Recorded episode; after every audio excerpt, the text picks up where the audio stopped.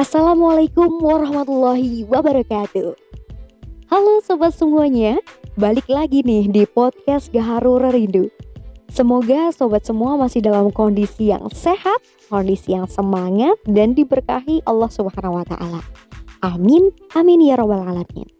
Nah, semoga puasa ini tidak menjadikan kita jadi lemes atau jadi males ogah-ogahan gitu ya jadi tambah mager gitu ya mau ngapa-ngapain aduh puasa nih males nanti jadi lemes deh gitu ya nah uh, mudah-mudahan justru puasa membuat kita lebih produktif gitu ya sobat ya dan menjadikan kita lebih terpantik nih untuk melakukan hal-hal baru yang tentunya bakal bikin kita lebih berkembang. Nah, apalagi aku yakin banget sobat ini semuanya mas uh, pasti masih berjiwa muda. Kalau berjiwa muda tuh pengennya tuh uh, ada perkembangan gitu ya.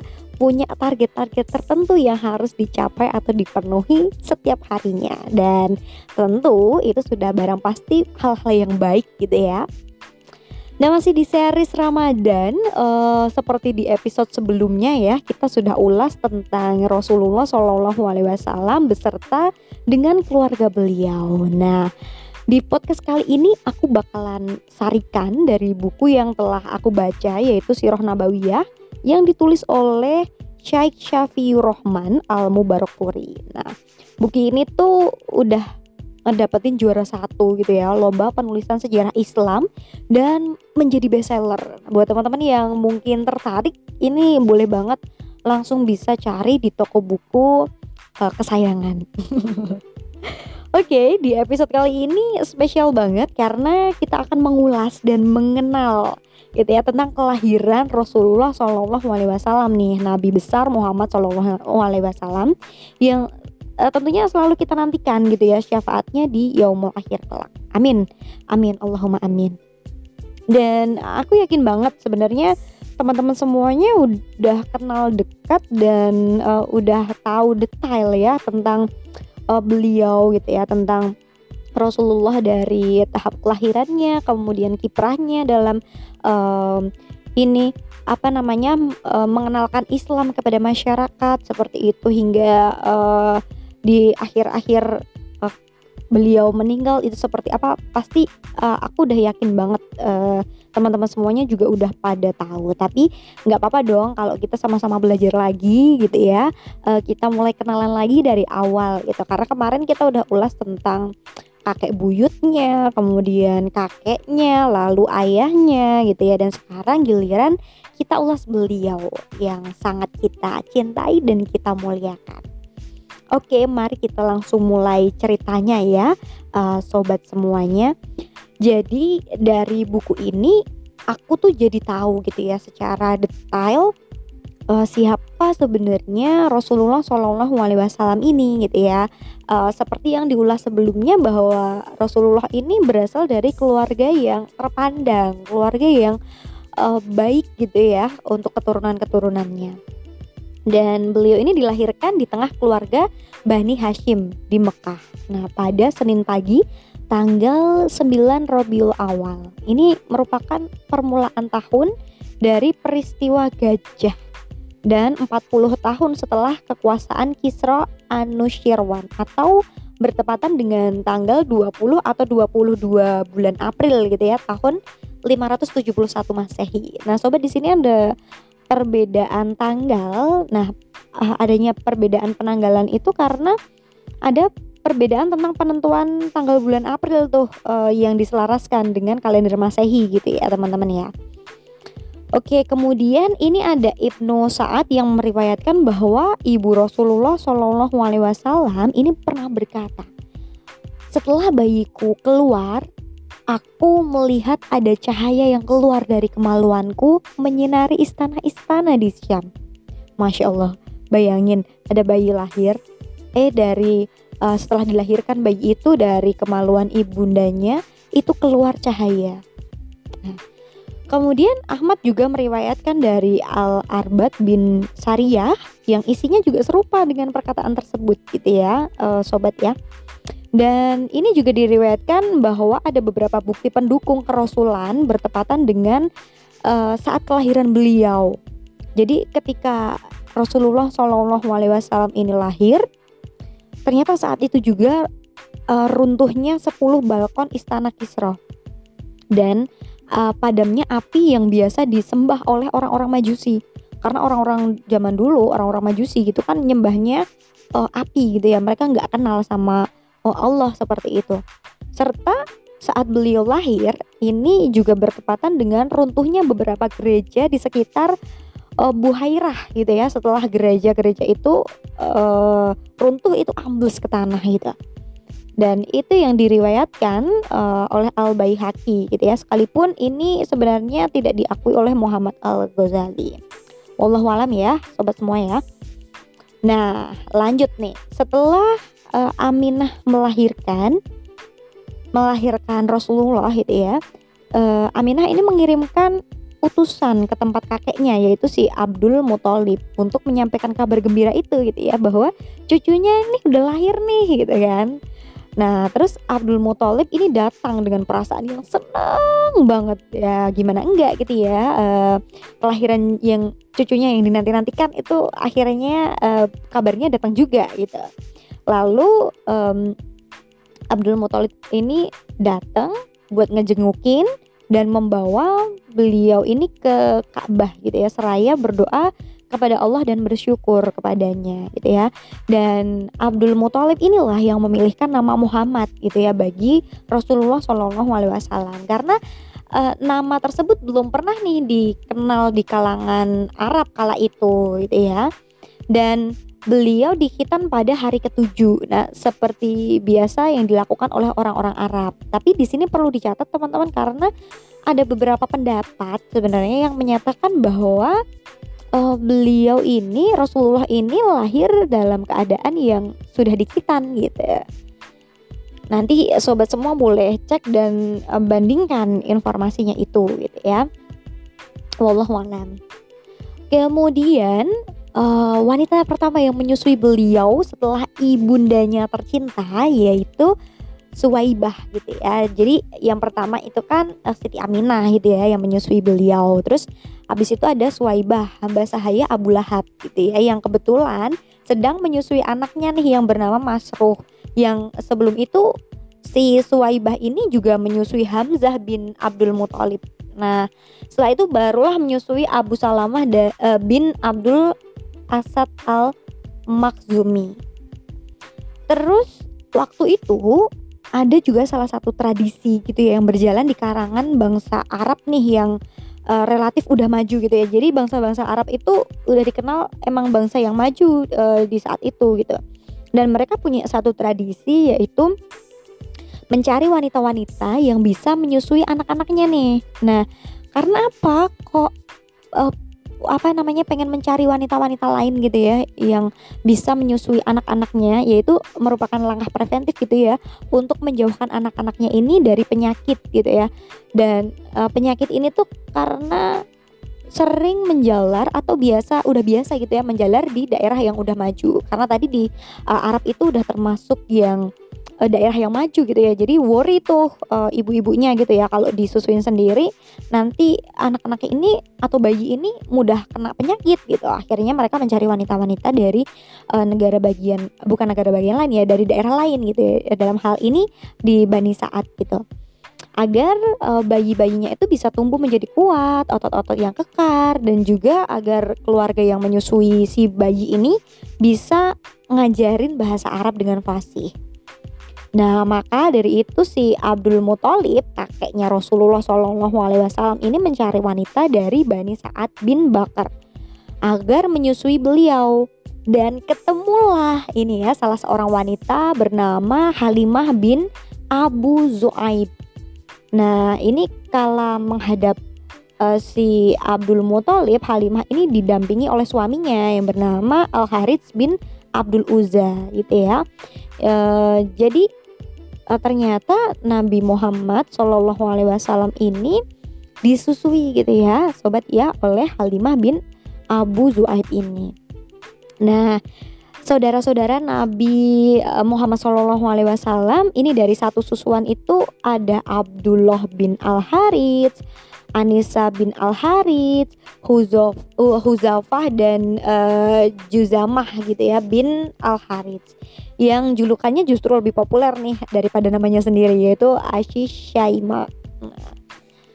Kemudian uh, wanita inilah yang juga menyusui uh, Nabi Muhammad gitu dan juga Abu Sufan bin Al Harits bin Abdul Muthalib atau anak dari paman beliau. Nah, paman beliau Hamzah bin Abdul Muthalib juga disusui di Bani Sa'ad bin Bakar. Jadi uh, udah keturunan-keturunan beliau gitu ya, sobat ya keturunan uh, nabi besar gitu ya, nabi besar Muhammad wasallam ini yang disusui oleh perempuan bernama Halimah bin Abu Suaib gitu.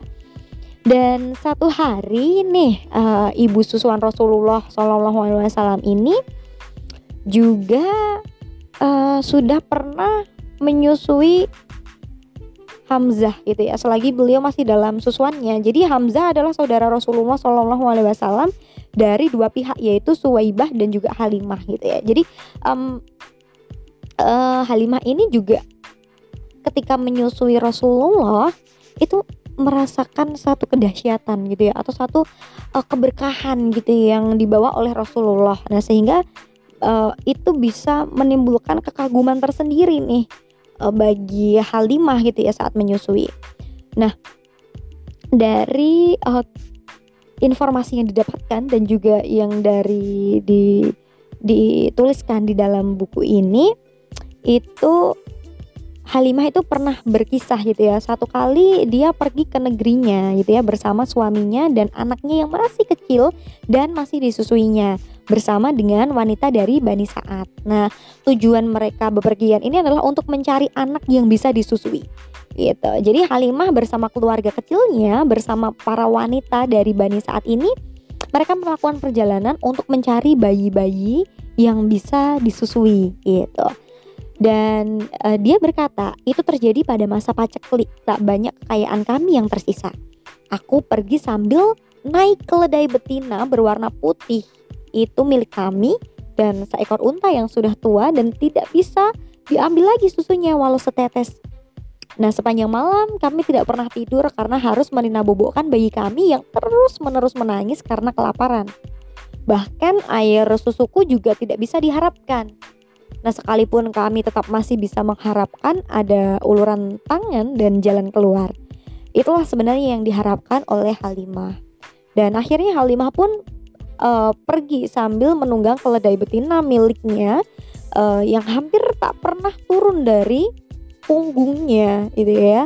Sehingga uh, keledai yang ia tunggangi pasti juga capek dong gitu ya. Semakin lemah kondisinya. Dan akhirnya um, rombongan Halimah ini pun tiba di Mekah. Dan um, mereka langsung mencari bayi-bayi yang bisa mereka susuin nih e, di rombongan itu itu ya diceritakan di rombongan e, yang bersama Halimah itu mereka udah e, dapat tawaran gitu ya untuk menyusui Rasulullah Shallallahu Alaihi Wasallam. Tapi wanita-wanita dari rombongan itu pasti selalu menolak e, untuk menyusui e, Rasulullah. Karena e, wanita itu pada tahu gitu ya karena Rasulullah ini anak yatim. Nah jadi uh, emang nggak mau kalau nyusuin anak yatim. Nah tidak mengherankan gitu ya uh, karena Halimah ini mau gitu. Karena ia mengharapkan imbalan yang cukup memadai dari bapak dari bayi yang akan disusui gitu. Dan uh, semua orang tuh berkata dia tuh anak yatim gitu kan. Tak ada pilihan bagi ibu dan kakek beliau karena uh, apa namanya juga nggak ada pilihan buat Halimah untuk menolak. Karena uh, gimana dong? Dia juga butuh duit gitu ya. Nah akhirnya uh, ia pun menerima untuk bisa menyusui si Rasulullah Shallallahu Alaihi Wasallam ini. Dan uh, si Halimah ini juga pengen dalam lubuk hatinya karena mereka uh, dia nggak bakalan pulang kalau dia belum dapetin bayi yang bisa ia susuin kayak gitu. Karena uh, dia pengen anak anaknya nggak kelaparan gitu ya dan uh, kehidupannya menjadi lebih baik seperti itu akhirnya Halimah membawa uh, Rasulullah meskipun dalam keadaan bahwa Rasulullah ini sebagai anak yatim. Nah, kemudian ketika Allah um, mendatangkan Halimah untuk menyusui Rasulullah ini, kehidupan Halimah beserta keluarganya pun berubah gitu ya menjadi lebih berkah gitu ya sobat ya. Bahkan Halimah ini menuturkan kalau uh, apa namanya tatkala ia menggendongnya uh, atau menggendong Rasulullah ia tuh nggak pernah ngerasain beban uh, yang berat gitu. Jadi uh, enteng gitu ya mau dibawa ke mana-mana pun itu juga enteng kemudian akhirnya dia kembali tuh e, naikin hewan tunggangannya yaitu keledai tadi gitu ya. Dan tatkala puting susu Halimah ini disodorkan kepada Rasulullah Shallallahu Alaihi Wasallam nah bayi Rasulullah ini langsung nyedotin air susunya sesukanya dan meminumnya hingga kenyang. Wah masya Allah. Dan saat itu juga anak kandungnya Halimah sendiri juga bisa tuh nyedot air susunya sepuasnya hingga kenyang.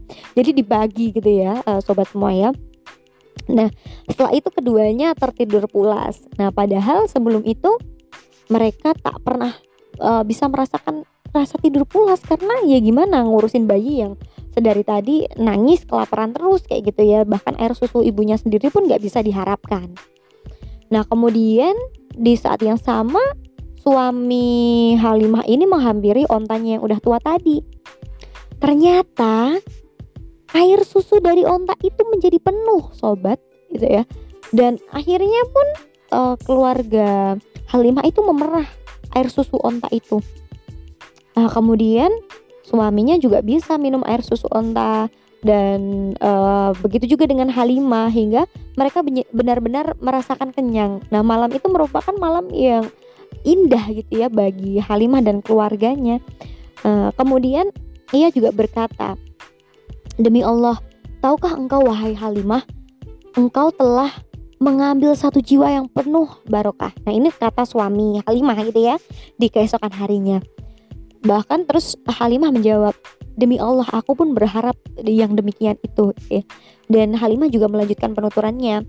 Kemudian eh, kami pun bersiap-siap pergi menunggangi keledai. Nah ini Halimah nih pergi gitu ya nunggangin keledainya dan semua barang bawaan itu dinaikkan di atas keledai itu dan uh, mereka semua menempuh perjalanan yang lumayan jauh gitu ya dan tentulah dengan keledai-keledai yang uh, udah tua dengan kemampuan atau kekuatan yang nggak terlalu kuat itu kemudian memikul beban yang uh, banyak pasti keledai capek dong ya tapi enggak dengan keledainya si Halimah ini. Sehingga rekan-rekan Halimah ini merasa keheranan loh kok bisa keledaimu itu yang dulu itu kelihatan lemah kayak gitu sekarang kok uh, ini ya perkasa banget tuh keledaimu gitu ya. Bisa menopang banyak beban gitu ya dan melakukan perjalanan jauh. Nah kemudian Halimah mengatakan uh, merasa sangat bersyukur gitu ya. Uh, dengan kondisi tersebut itu merupakan keberkahan-keberkahan yang uh, dibawa oleh bayi kecil Rasulullah Shallallahu Alaihi Wasallam seperti itu. Kemudian setelah rombongan atau uh, Halimah tadi gitu ya uh, sampai di tempat tinggal di daerah Bani Saat mereka nggak pernah tuh ngelihat tanah itu subur. Eh kok tiba-tiba gitu ya. Ketika mereka datang mereka melihat lagi domba-domba mereka yang uh, ini datengin mereka gitu ya menyongsong kedatangan mereka. Bahkan domba-domba itu dalam keadaan yang kenyang dan air susunya juga terisi penuh. Padahal di samping-sampingnya itu domba-dombanya itu lemes gitu ya jadi domba-dombanya itu ya kayak domba kelaparan bahkan setetes air susu pun tidak bisa dikeluarkan dari domba itu nah masya Allah ini juga salah satu keberkahan yang didapatkan oleh Halimah dan keluarganya karena uh, mau untuk menyusui Rasulullah Shallallahu Alaihi Wasallam. Nah, uh, Halimah ini menyusui Rasulullah hingga Rasulullah ini berusia 2 tahun gitu ya. Nah, kemudian Rasulullah tumbuh dengan pesat. Lalu ia membawa atau Halimah ini membawa Rasulullah kembali kepada ibunya. Ya meskipun sebenarnya dari lubuk hati yang paling dalam Halimah ini masih pengen gitu ya. Rasulullah itu tetap berada di tengah-tengah keluarganya gitu ya. Karena mereka merasakan banyak keberkahan ketika Rasulullah itu berada di eh, tengah-tengah keluarga itu. Kemudian uh, karena ada niatan seperti itu, maka Halimah pun memberanikan diri untuk menyampaikan keinginannya itu kepada ibunda Rasulullah gitu ya. Dan ia berkata andai saja engkau sudi membiarkan anak ini tetap bersama kami hingga besar sebab aku khawatir dia terserang penyakit yang bisa menjalar di Mekah.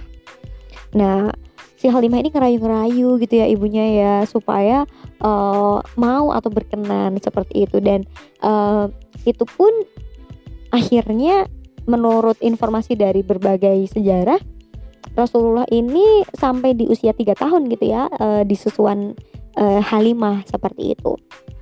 Nah, tatkala Rasulullah ini berumur 4 sampai 5 tahun, nah ini udah uh, udah mulai gede gitu ya. Nah, ini uh, ada peristiwa pembelahan dada beliau, tapi uh, beberapa riwayat ini menyampaikan kalau posisi itu atau saat itu masih berada di tengah-tengah Halimah gitu tengah-tengah keluarga Halimah. Nah, uh, dari sini Muslim meriwayatkan dari Anas ya bahwa Rasulullah Shallallahu Alaihi Wasallam ini didatengin sama si Jibril, didatengin malaikat Jibril gitu ya.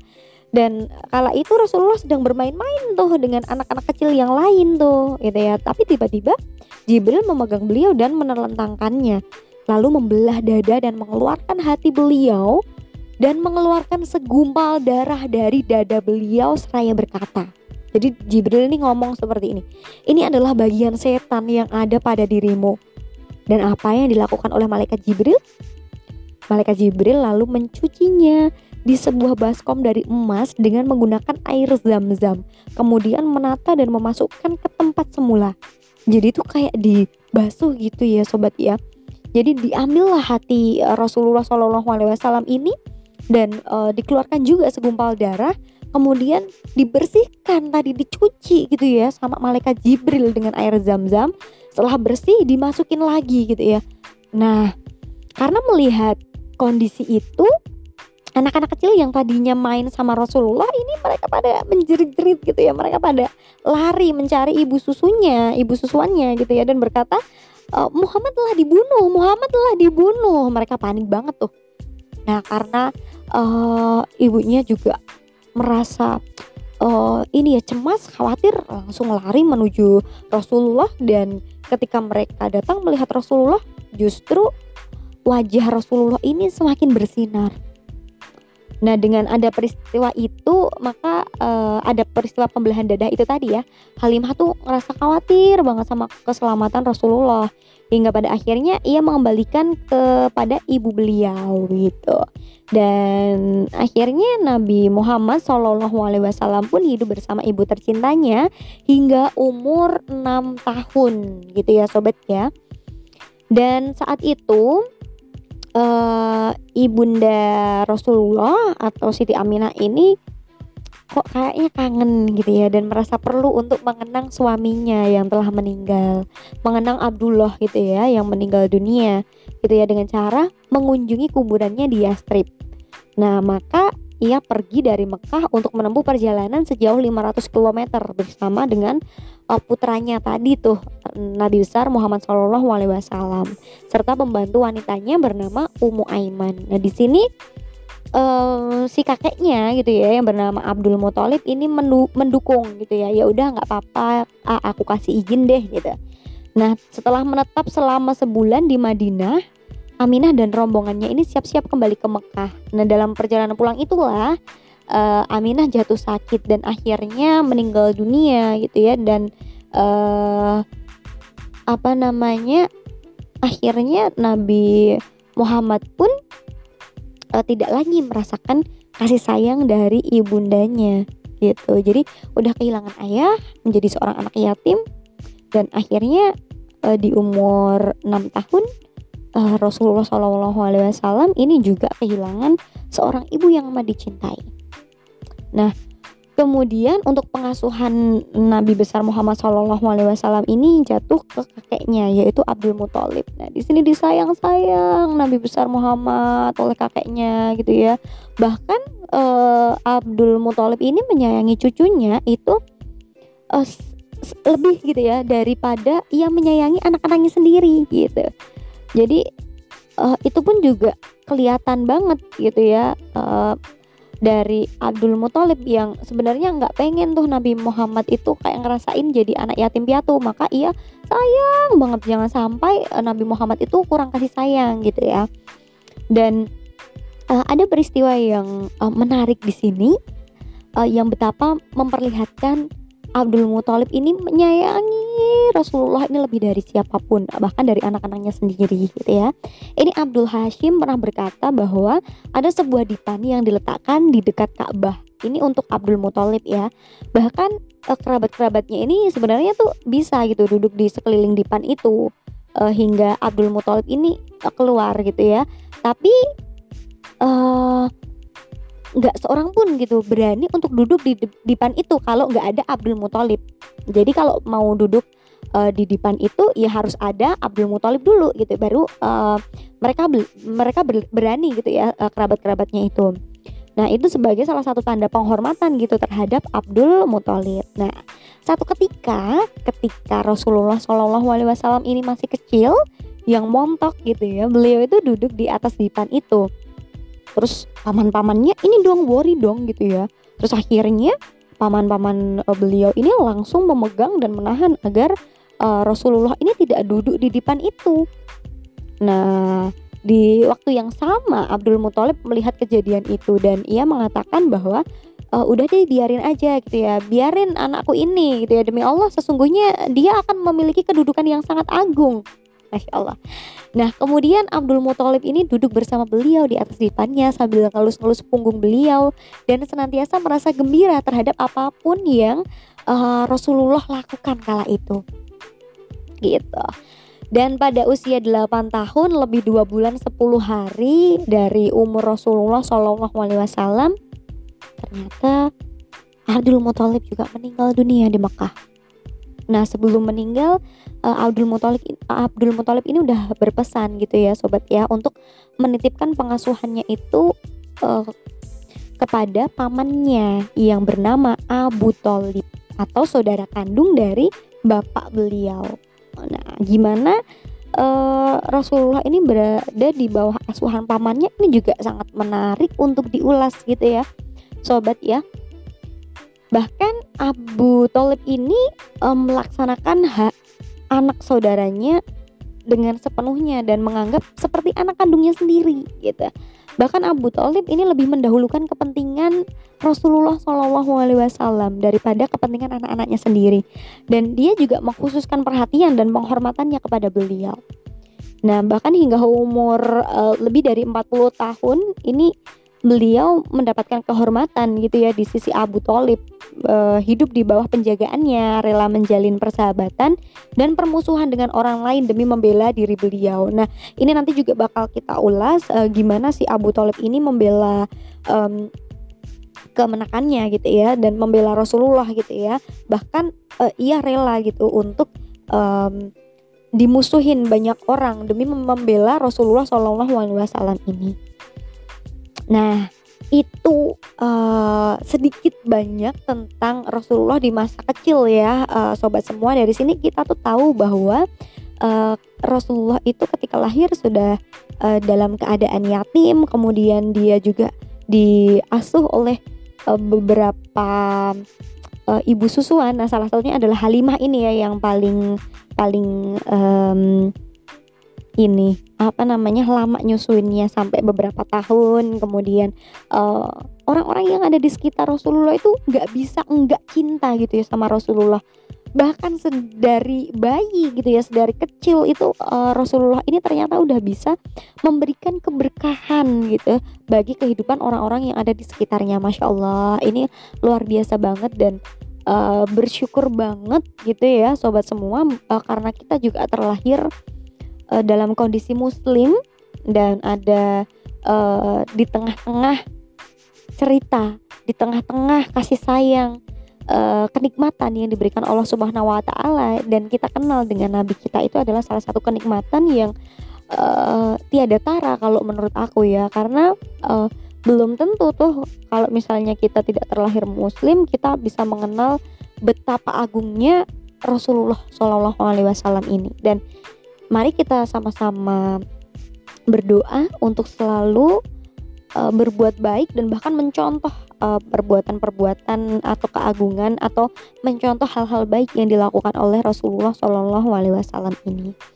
Hingga akhirnya kita nanti mendapatkan syafaatnya. Amin amin ya robbal alamin Oke, kayaknya itu dulu sampai di situ dulu sobat untuk cerita atau kisah kenalan kita terhadap kelahiran Nabi besar Muhammad Shallallahu Alaihi Wasallam. Mudah-mudahan ini bermanfaat buat teman-teman semuanya dan tentunya lebih men meningkatkan lagi tuh kecintaan kita terhadap Rasulullah Shallallahu Alaihi Wasallam. Kita akan sambung lagi ceritanya di episode berikutnya dan selamat menjalankan ibadah di bulan Ramadan. Mudah-mudahan semua amal perbuatan, amal ibadah kita bisa diterima di sisi Allah Subhanahu wa taala. Amin amin ya robbal alamin. Sekian dari aku dan uh, mohon maaf kalau ada tutur kata ataupun cerita atau mungkin uh, banyak hal yang belibet yang aku sampaikan gitu ya. Dan lagi-lagi uh, aku juga masih ingetin ke teman-teman semua untuk jangan sungkan memberikan masukan, saran ataupun kritik gitu ya untuk konten podcast kali ini. Sekian, wabillahi taufiq wal hidayah wal ridha wal inayah. Wassalamualaikum warahmatullahi wabarakatuh.